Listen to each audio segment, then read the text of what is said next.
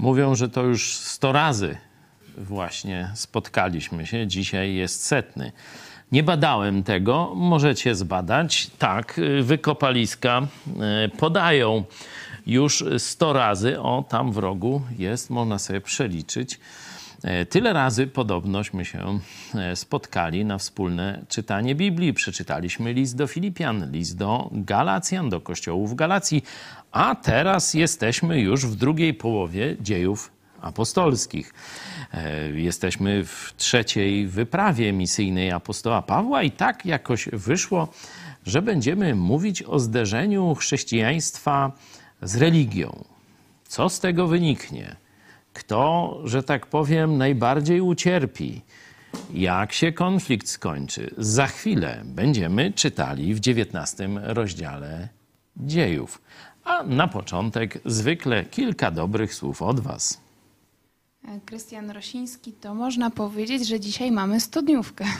Studniówka, no tak. 100 dni razem, choć nie po kolei. Pierwsze, już nie pamiętam, ale myślę, że ze dwa miesiące to takśmy ciągnęli dzień w dzień, nawet w niedzielę, nie? Teraz troszeczkęśmy zmniejszyli tempo na trzy razy w tygodniu. Studniówka, ładne określenie. Jeszcze Bóg da komentarz. więcej. Jesteśmy już ze sobą tak długi czas, że to nasze wspólne czytanie Biblii i przebywanie ze sobą ma niepowtarzalny, wieczny wymiar. wieczny będzie miało dla tych, którzy zrobią z tego użytek. E, Pierwszy, największy, no to ci, którzy w wyniku studiowania Biblii zwrócą się do Jezusa z prośbą o zbawienie. Wtedy to nawet niebo ogłasza studniówkę albo nawet większą imprezę. Z jednego nawet nawróconego grzesznika jest wielka radość w niebie.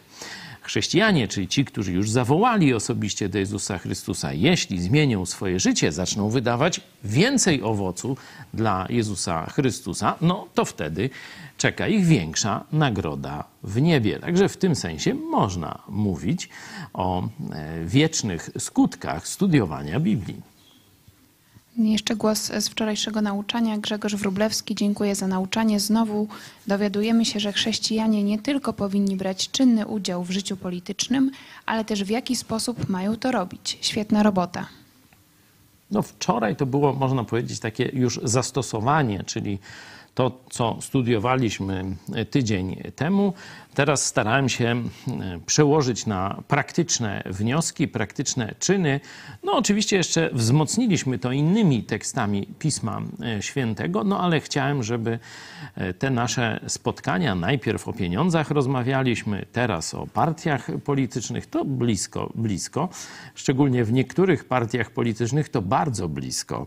W tym najbardziej świętojańskim skrzydle Prawa i Sprawiedliwości to nawet sam prokurator generalny nadzoruje śledztwa, żeby czasem krzywdy nie zrobić swojej partii, ale o tym mówiłem o 13.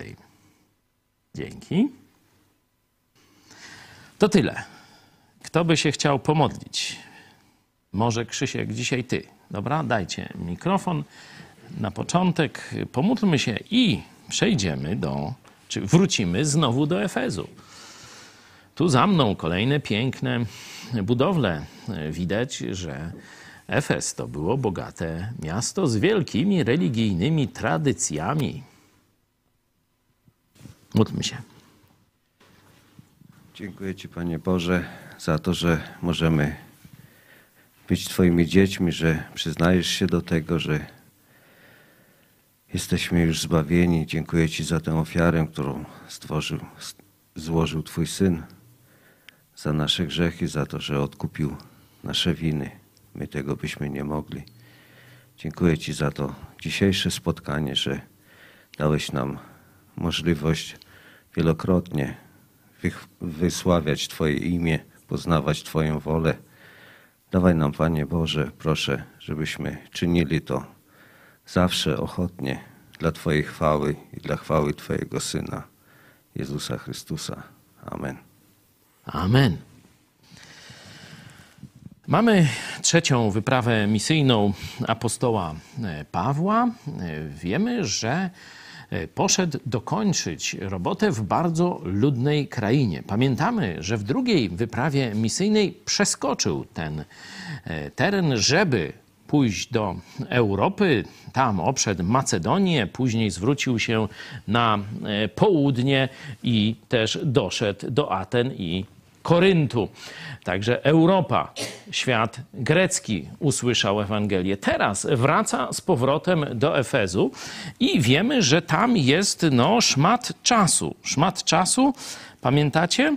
Najpierw trzy miesiące, 19 e, rozdział, 8 werset. Odtąd przez okres trzech miesięcy chodził do synagogi, prowadząc śmiałe rozmowy i przekonując o Królestwie Bożym. Ale e, Żydzi zaczęli coraz bardziej e, no, sprzeciwiać się, bluźnić, trwać w uporze, nie dawać się przekonać. Dlatego odłączył się od nich i, od nich i założył Uniwersytet Chrześcijański, można tak powiedzieć. Zaczął codziennie nauczać w szkole Tyranosa, dziewiąty e, werset.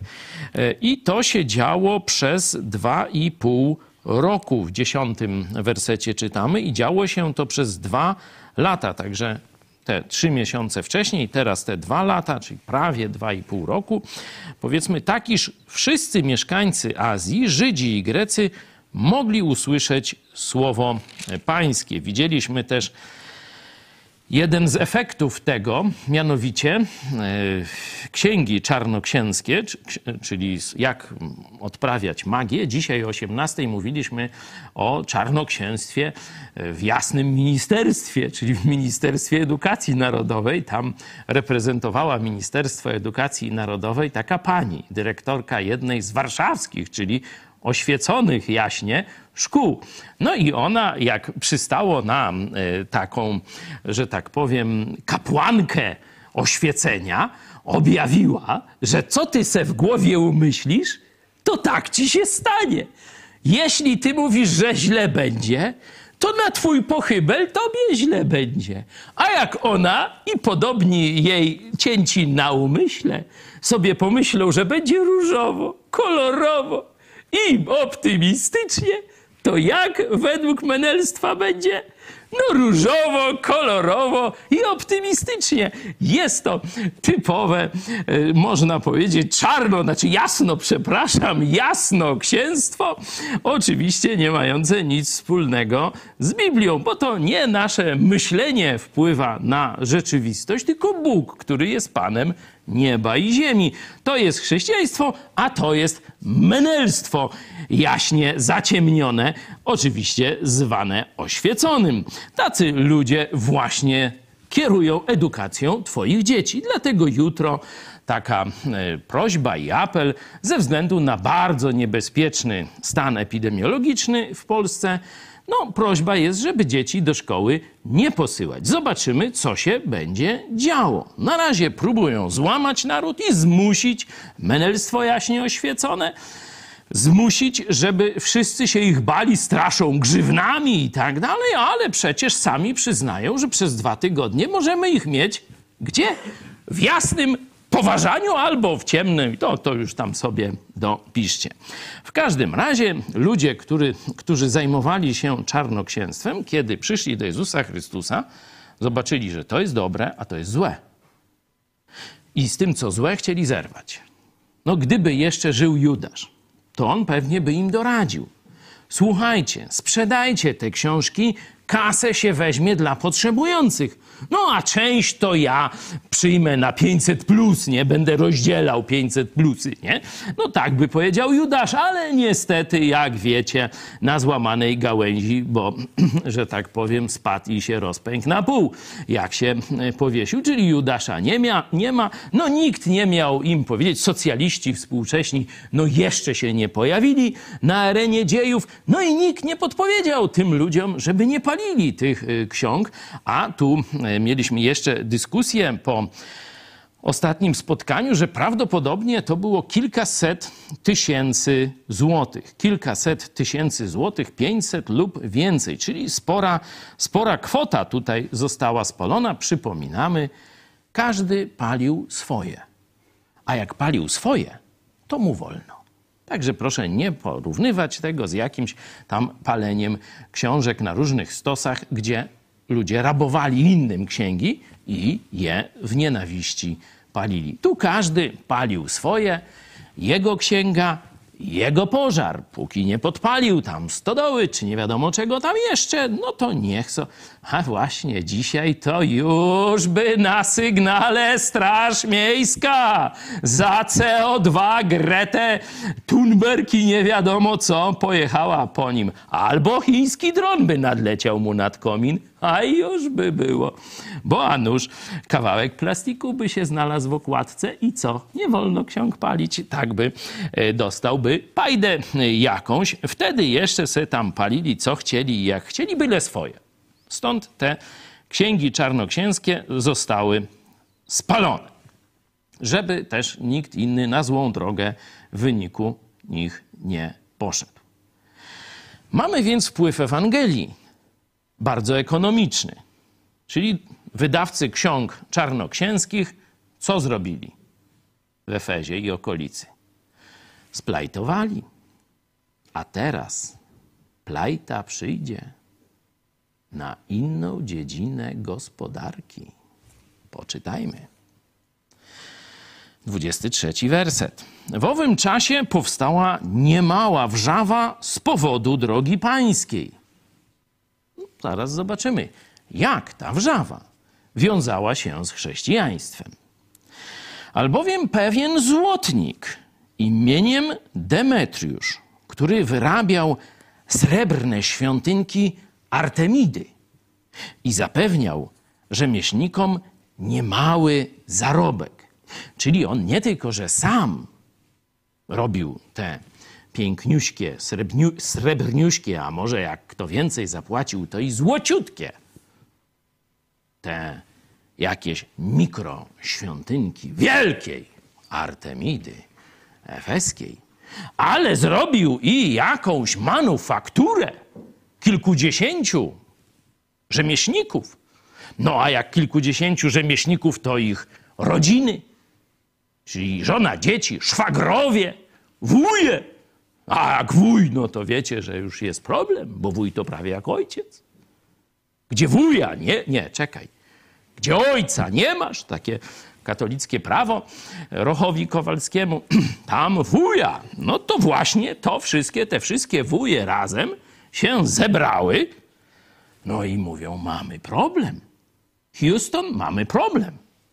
Patrzcie, tam co się stało z kasą tych wydawnictw czarnoksięskich. Poszli na zebry.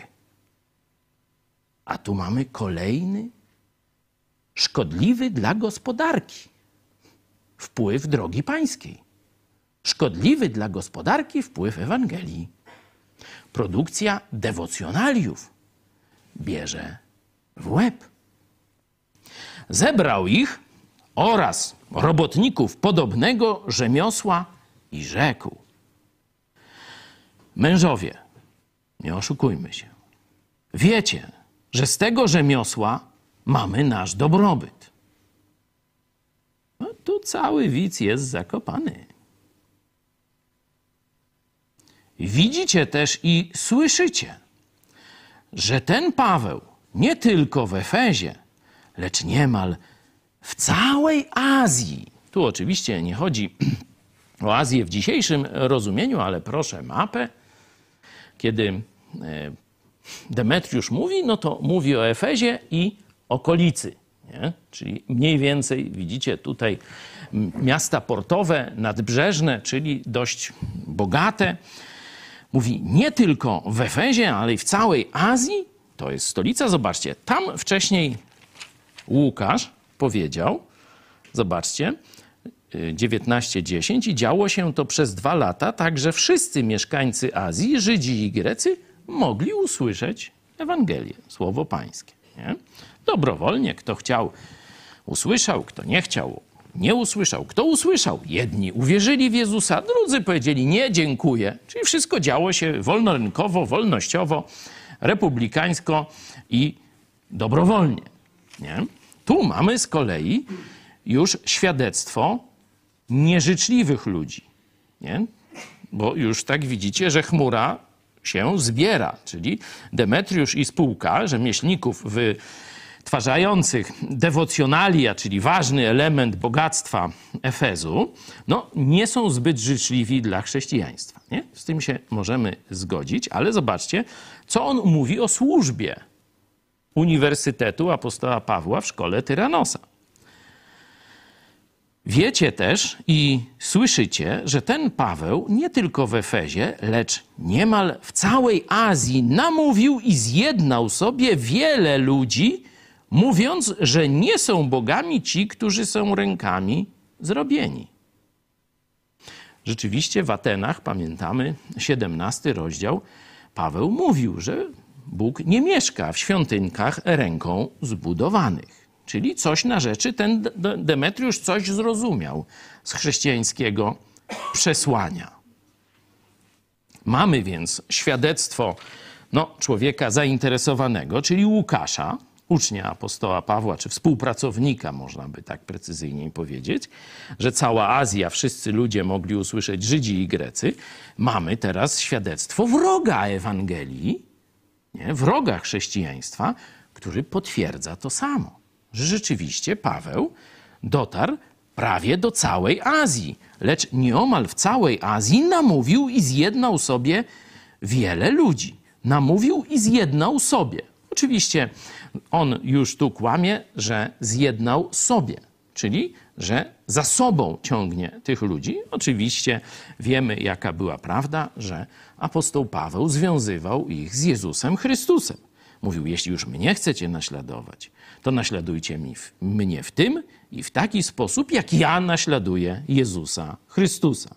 Czyli wiązał nie ze sobą, ale z Jezusem Chrystusem. Ale hejterzy, można powiedzieć, ci religijni, twierdzili, że on zjednał sobie i namówił wielu ludzi. Czyli zobaczcie, ten wpływ Uniwersytetu Chrześcijańskiego w Efezie był naprawdę duży. Bo nie tylko, że czarnoksiężnicy poszli z torbami, ale teraz i rzemieślnicy produkujący te dewocjonalia. Co się stało? Rynek zaczął pikować w dół. Akcje spółek poszły pod stół. Nie widać. Czyli zobaczcie, ta część część chrześcijan, no to oczywiście, że oni przestali kupować te dewocjonalia, ale zapewne i pozostali, słysząc Ewangelię, patrząc na życie Kościoła chrześcijańskiego, też dostawali rozumu, nie małpiego, tylko prawdziwego, i stwierdzili, że rzeczywiście chyba w tych dewocjonaliach to nic nie ma. Oni jeszcze byli może agnostykami, ateistami, ale już stracili zamiłowanie do tego głównego kultu, jaki się rozgrywał w Efezie, czyli kultu Artemidy Efeskiej. Zobaczcie, że wszystko działo się dobrowolnie. Paweł im tylko mówił prawdę o Bogu. A ludzie wybierali. Jak wybierali, to już wiemy. Że Związek Zawodowy Dewocjo Wytwórców Dewocjonaliów zamierza ogłosić strajk. Albo jeszcze i co gorszego. No, czytajmy, co wymyślą. Namówił i zjednał sobie wiele ludzi, mówiąc, że nie są bogami ci, którzy są rękami zrobieni.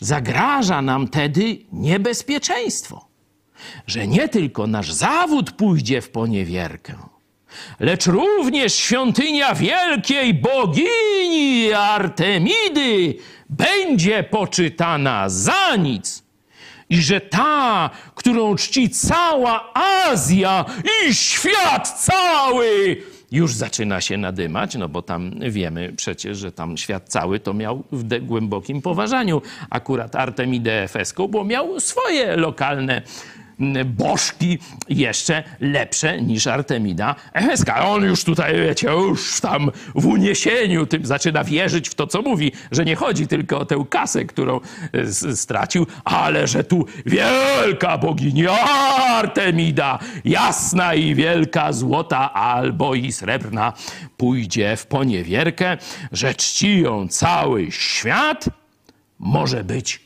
odarta z majestatu! Tak przemawia do tych chłopków, rozkropków, roztropków, których tam zgromadził. Jak myślicie, co ta jego mowa mogła u tych chłopków roztropków spowodować? Zdaje się, że zaczynają wstawać z krzeseł czy z kamiennych jakichś ław i mówić nigdy, przenigdy, na pochybel! No a już tam inni, no to teraz najedźmy tych chrześcijan, skończmy z tą herezją. Wielka jest Artemida Efeska. Tego się spodziewamy?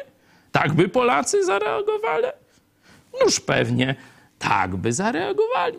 No to zobaczmy, jak tam Grecy w Efezie. A gdy to usłyszeli, unieśli się gniewem i krzyczeli, mówiąc: Wielka jest Artemida Efeska!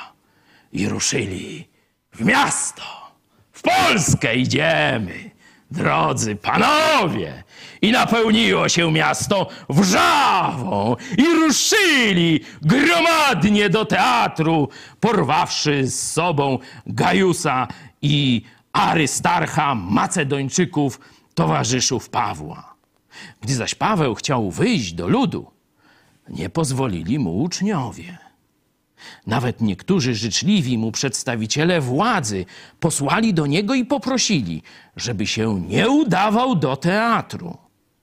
Tymczasem jedni to, drudzy owo wykrzykiwali, bo zebranie odbywało się w nieładzie, a większa część nawet nie wiedziała, z jakiego powodu się zebrali.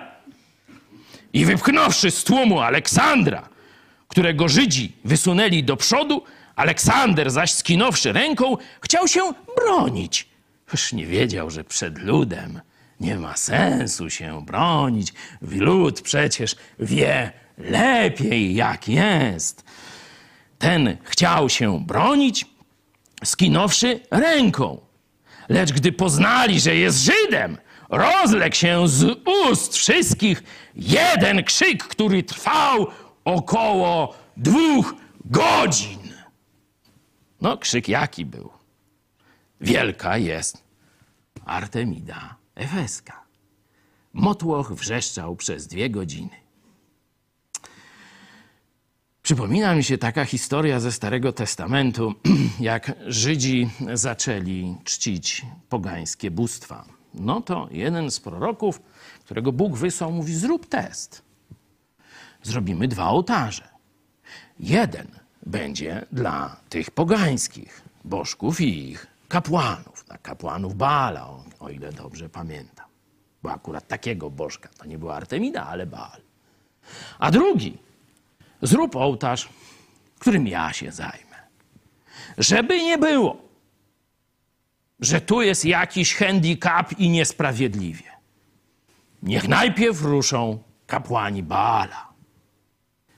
Połóżcie tam zwierzę ofiarne, ale nie podpalajcie stosu drewna. Sprawdzimy. Prosty test. Który Bóg jest prawdziwy? Czy ich Baal potrafi? No dość prostą rzecz. No podpalić już gotowy ołtarz ofiarny. No to kapłani Baala przyjęli wezwanie, no bo oni chyba nawet szczerze wierzyli w tego swojego Balika.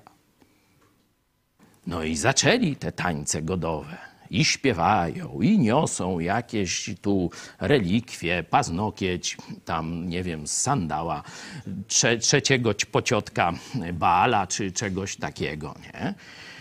No, ten prorok tak patrzy, mówi, coś wam chłopy słabo idzie. Ten wasz Baal głuchy chyba troszkę. Troszkę głuchy, noż to głośniej nóżna. No to oni wiecie, o, masz tu pijana spyska bucha, ale ludzie patrzą.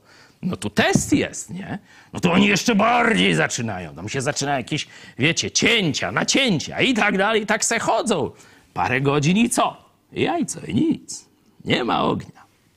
No prorok mówi, no dobra, a teraz kolej na prawdziwego Boga. Tylko żebyście nie mówili, że słońce świeciło i wyschło i teraz nastąpił samozapłon, nie? Bo tak sobie ktoś mógł wykombinować. Przynieście ileś tam wiader wody, nalejcie na ten ołtarz. No, przyszli, nalali. Mówi, mało. Przynieście jeszcze więcej. No to nalali, że rów, który był wykopany dookoła tego ołtarza, już się napełnił wodą. A teraz przystąpimy do testu właściwego. Jego modlitwa trwała kilkadziesiąt sekund. Zwrócił się do prawdziwego Boga i od razu ogień strawił ofiarę, to zamoknięte drzewo, woda wyparowała. No a teraz, Żydzi, musicie wybrać. Mieliście test, który Bóg jest prawdziwy i za którym trzeba iść, a którzy to są fałszywi bogowie. I absolutnie za nimi nie idźcie, ani za tymi, którzy was do nich ciągną. Kiedy widzę ten dwugodzinny wrzask, że wielka jest Artemida Efeska, zobaczcie, oni tym wrzaskiem chcą się przekonać do prawdy. Bo prawda już w tym społeczeństwie wygrała. Wszyscy już słyszeli Ewangelię. Kościół jest potężny. W tym sensie, że dużo ludzi usłyszało Ewangelię i przyszło do Jezusa. W księdze Apokalipsy znajdujemy znowu Kościół w Efezie. Zobaczcie, że widać, że jest to naprawdę dobrze zarządzany Kościół. Ma tylko jedną wadę. Owszem, umie fałszywe różne herezje zwalczać, umie fałszywych pseudo-nauczycieli czy apostołów gonić, ale mówi, jednego ci brak. Zarzuciłeś swoją pierwszą miłość. Wróć do tej pierwszej miłości, a będziesz dalej prosperował. Czyli widzimy ten kościół Efezie, w Efezie już po latach, czyli koniec Biblii, jak jeszcze bardzo dobrze prosperuje. W dużej, można powiedzieć, mierze wierny Jezusowi, Chrystusowi. Tu mamy pierwsze lata, pierwsze dwulatka mamy, jeśli chodzi o Kościół. Co więc będzie się dalej działo? Dwie godziny wrzeszczą. Chyba się zmęczyli. No bo jak człowiek wrzeszczy, piana mu spyska się toczy, słońce być może trochę świeci, tam może się gdzieś w cieniu schronili, ale jednak są zmęczeni. Co by nasi powiedzieli? Trzeba by się napić. No, cóż, gdzieś blisko, towarzysko tu e, będzie. Siedzieli, wrzeszczeli dwie godziny. Gdy zaś pisarz miejski uspokoił tłum, rzekł. Czyli po dwóch godzinach dopiero udało się przemówić, że tak powiem, lekko do rozsądku zebranemu temu tłumowi. Mężowie efescy, któż z ludzi nie wie, że miasto Efes jest stróżem świątyni wielkiej Artemidy i posągu, który spadł z nieba. Patrzcie, jakie mieli rozmach, nie? Ja widziałem takie świątynki też w Polsce i też tak mówią, że z nieba im spadł posąg. Tak, tu nawet niedaleko jest. Skoro, skoro więc temu zaprzeczyć nie można, zobaczcie, jak podchodzi motłoch. Nie? Przecież to jest oczywista prawda, że Artemida jest wielka i z nieba spadła.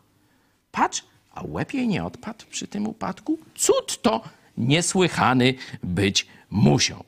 Skoro więc temu zaprzeczyć nie można, no to oni, o, no tak, zaczynają kumać.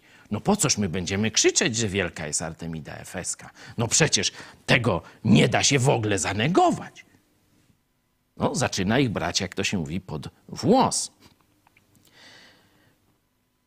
Skoro więc temu zaprzeczyć nie można, powinniście się uspokoić i niczego pochopnie nie czynić. Przywiedliście tu bowiem tych mężów, którzy nie są ani świętokradcami, zobaczcie, nie można ich oskarżyć o żaden czyn napaści fizycznej na e, jakiś tam, wiecie, świątynię, czy tych wytwórców, czy, czy tego. Nie są świętokradcami, ani bluźniercami. Oni się w ogóle nie zajmują Artemidą, oni głoszą prawdziwego Boga.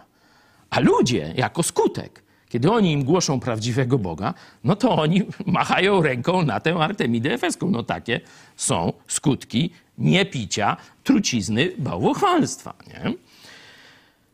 Przywiedliście tu bowiem tych mężów, którzy nie są ani świętokradcami, ani bluźniercami naszej bogini. Jeśli więc Demetriusz i członkowie jego cechu mają skargę przeciwko komu, no to odbywają się sądy, są też prokonsulowie, niechże jedni drugich oskarżają. Zaczyna wprowadzać podział wśród tego motłochu. Nie? Dzieli właśnie na tych wiecie, trochę pewnie oni bogatsi byli, czyli ludzie im tam zazdrościli, nie za bardzo ich lubili, bo pewnie zdzierali. Mówię, daj mi tę świątynkę, bo inaczej teściowa nie umrze, przepraszam, umrze y, i tak dalej, ale nie mam, dam ci w ratach. Nie, musi być, nie? Także prawdopodobnie tacy to byli ludzie, czyli nie cieszyli się specjalnym poklaskiem, czyli on wprowadza podział, czyli zręczny polityk, żeby zapanować nad tłumem, zaczyna go dywidę, nie? Żeby tu podzielić go.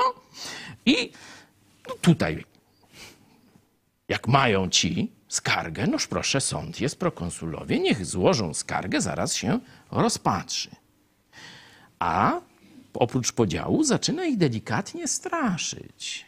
I mówi tak, jeżeli zaś chodzi o coś więcej, zostanie to załatwione na prawomocnym zgromadzeniu. Narażamy się bowiem na niebezpieczeństwo oskarżenia nas o dzisiejsze rozruchy, gdyż nie ma żadnej przyczyny, którą moglibyśmy usprawiedliwić to zbiegowisko. To powiedziawszy, rozwiązał zgromadzenie. Jako, że tłum już się wykrzyczał dwie godziny, piana im poszła z pyska, to co poszli zrobić? Poszli się napić. I właśnie on dobry czas wybrał do swojej przemowy. Dwie godziny nic nie mówił. Pawłowi zakazał się pokazywać, bo wtedy prawdopodobnie by próbowali go zabić. Ale kiedy się tłum wrzeszczał dwie godziny, no to powiedział im, troszkę tutaj, że tak powiem, dzieląc nastroje, trochę pokazując, że no jak jest sprawa, to się ją tu załatwi, a resztę powiedział, słuchajcie, no jakby się cesarz dowiedział, że takie zgromadzenie, taki rwetes, rozruchy się zrobili, no to mogą przyjść pretorianie i dupę wam skopać. To może idźcie się i napijcie. No, o, ten dobrze mówi! Głosujemy na niego, no i e, poszli się napić. I skończyła się cała chryja. No i dzięki Bogu, można tak powiedzieć. A gdy rozruchy, to już 20 rozdział, jutro jak Bóg da, zaczniemy od tego. A gdy rozruchy ustały, Paweł stwierdził, że już dość. Nie? Przywołał Paweł uczniów i napomniawszy ich, czyli do, tu napomniawszy, bardziej bym powiedział zachęciwszy ich, czyli dodał im otuchy, tu jest to zapewne to greckie słowo od parakletos, parakaleo, napomniawszy ich, pożegnał się z nimi i ruszył w drogę do Macedonii. Wiemy, że już to wcześniej planował, bo wysłał tam swoich uczniów. Czytaliśmy to w wersecie 22. Wysłał więc do Macedonii dwóch pomocników swoich, Tymoteusza i Erasta, a sam pozostał czas jakiś w Azji. I to się właśnie tu stało. Teraz on widzi już na temat Ewangelii cała Azja wie, co miała wiedzieć. Kościół już świetnie funkcjonuje. Kościół sobie poradzi. Tu, jeśli chodzi o słowo e, Kościół, jest z nami już nasz nauczyciel greki, może nam e, co doradzi, bo wydaje mi się, że o ile dobrze pamiętam, tu pojawia się słowo Kościół w odniesieniu do świeckiego zgromadzenia. Właśnie ten 39 werset, czy okoliczne z 19 rozdziału. Sprawdźmy, może mnie pamięć myli, a może nie. Zawsze lepiej sprawdzić. Um... Tak, zgadza się. W, w dwóch miejscach występuje tak. to słowo. W 39 wersecie i wcześniej e, w, 32 też. Mhm.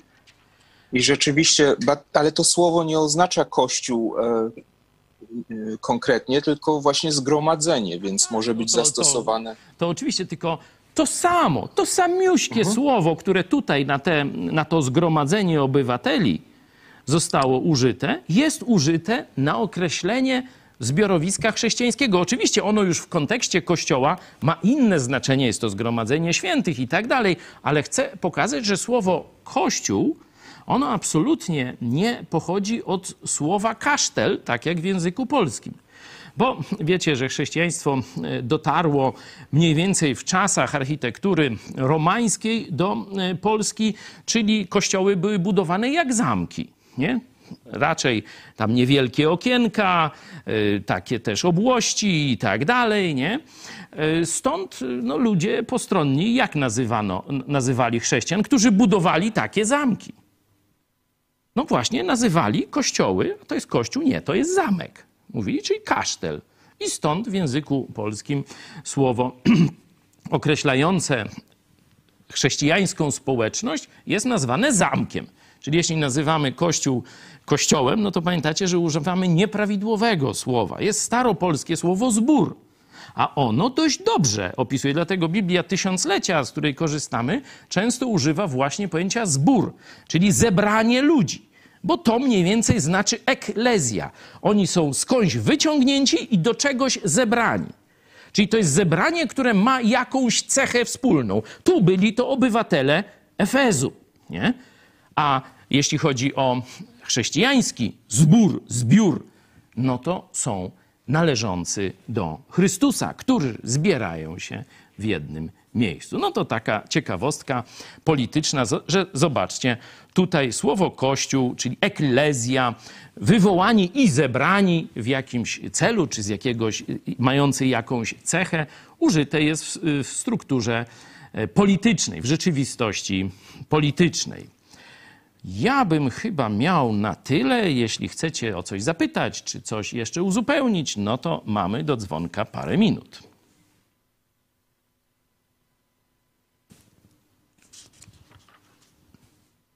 Jest komentarz Casa Pueblo, czyli najlepszy sposób na psychologię tłumu, po prostu przeczekać, aż im się znudzi, dopiero wychodzić z racjonalnymi argumentami. No tak, bo w momencie, kiedy są oni w swoim fanatycznym szale, to żaden argument do nich nie, nie, nie trafi.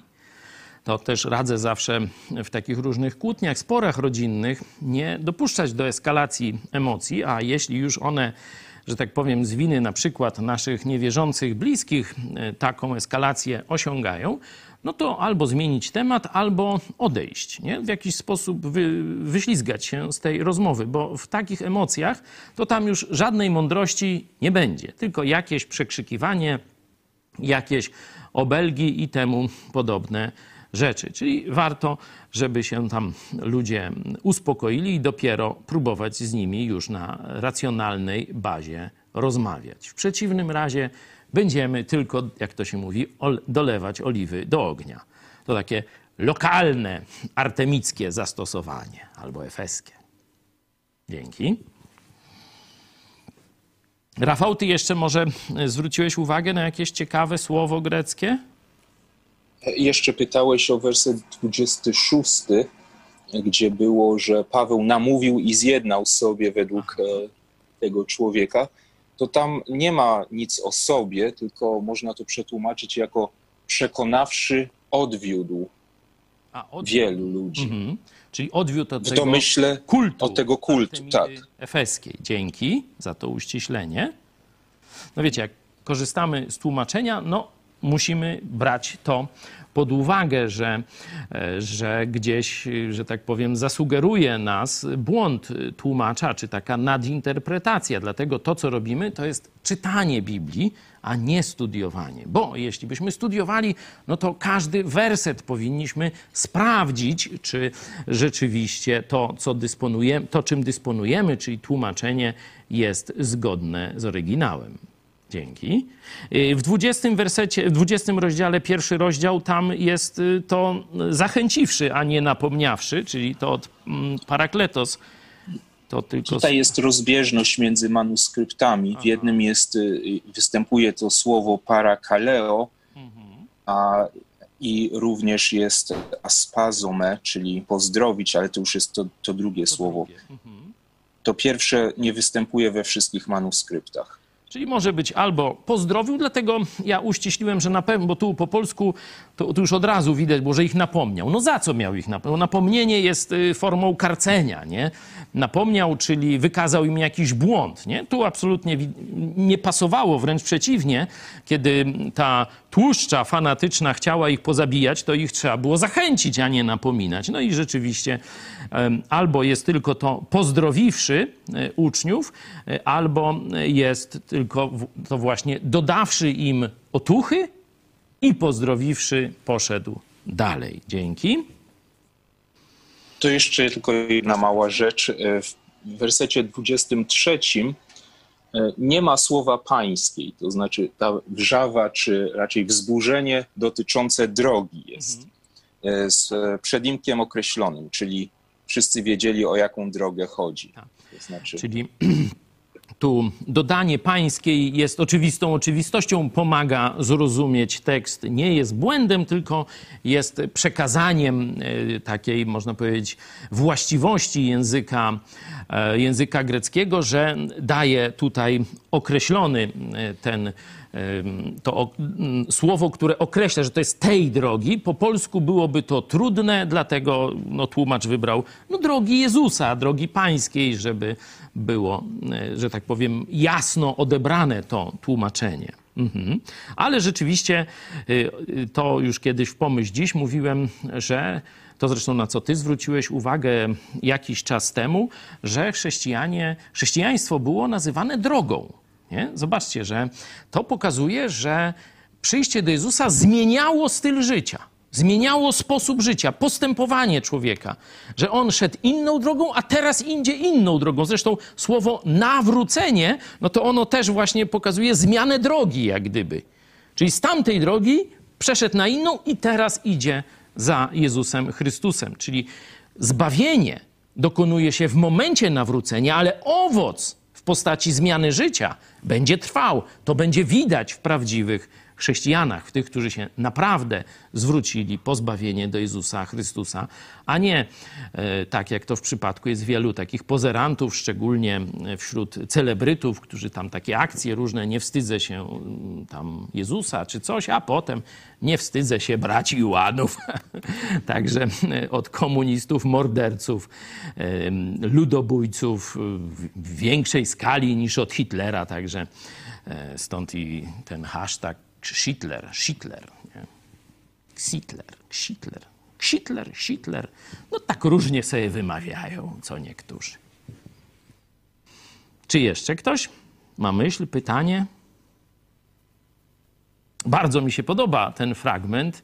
Cieszy e, duszę, można tak powiedzieć. Widać, że problemy z przeróżnymi fanatycznymi zwolennikami przeróżnych kultów to nie tylko my mamy, ale i są obecne w Biblii. Widzimy, że pierwsi chrześcijanie mieli takie problemy, apostołowie mieli takie problemy. Czyli jeśli my dzisiaj mamy, no to jesteśmy, można powiedzieć, w dobrym towarzystwie. Cieszę się, że akurat nasze setne spotkanie zostało, że tak powiem, takim tortem duchowym, e, można powiedzieć, uświetnione. To co? Będziemy się modlić? Czy jeszcze ktoś chce coś powiedzieć? Sekundy do dzwonka.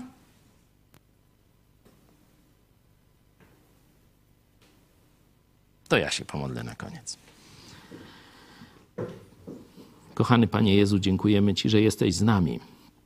Dziękujemy Ci, że mamy Twoje słowo, że mamy przykład Twoich apostołów i pierwszych uczniów, że możemy mieć ten przywilej że możemy dzisiaj iść Twoją drogą, jako zbawieni przez Ciebie, że dzisiaj możemy świadczyć o Tobie, że możemy przyprowadzać ludzi do Ciebie, że możemy głosić Twoją wspaniałą Ewangelię o darmowym zbawieniu, która wyzwala z grzechu, która wyzwala też z grzechu bałwochwalstwa, uwalnia od tych mocy ciemności, zarówno tych czarnoksięskich, jak i też tych religijnych. Prosimy Cię o Polskę, abyś rzeczywiście sprawił, by świadectwo o Tobie, tak jak wtedy w Azji, dotarło do każdego Polaka i żeby nasz naród wyzwolił się z ciemności. Amen. Do zobaczenia jutro mam nadzieję. Paweł po raz drugi w Macedonii i Grecji.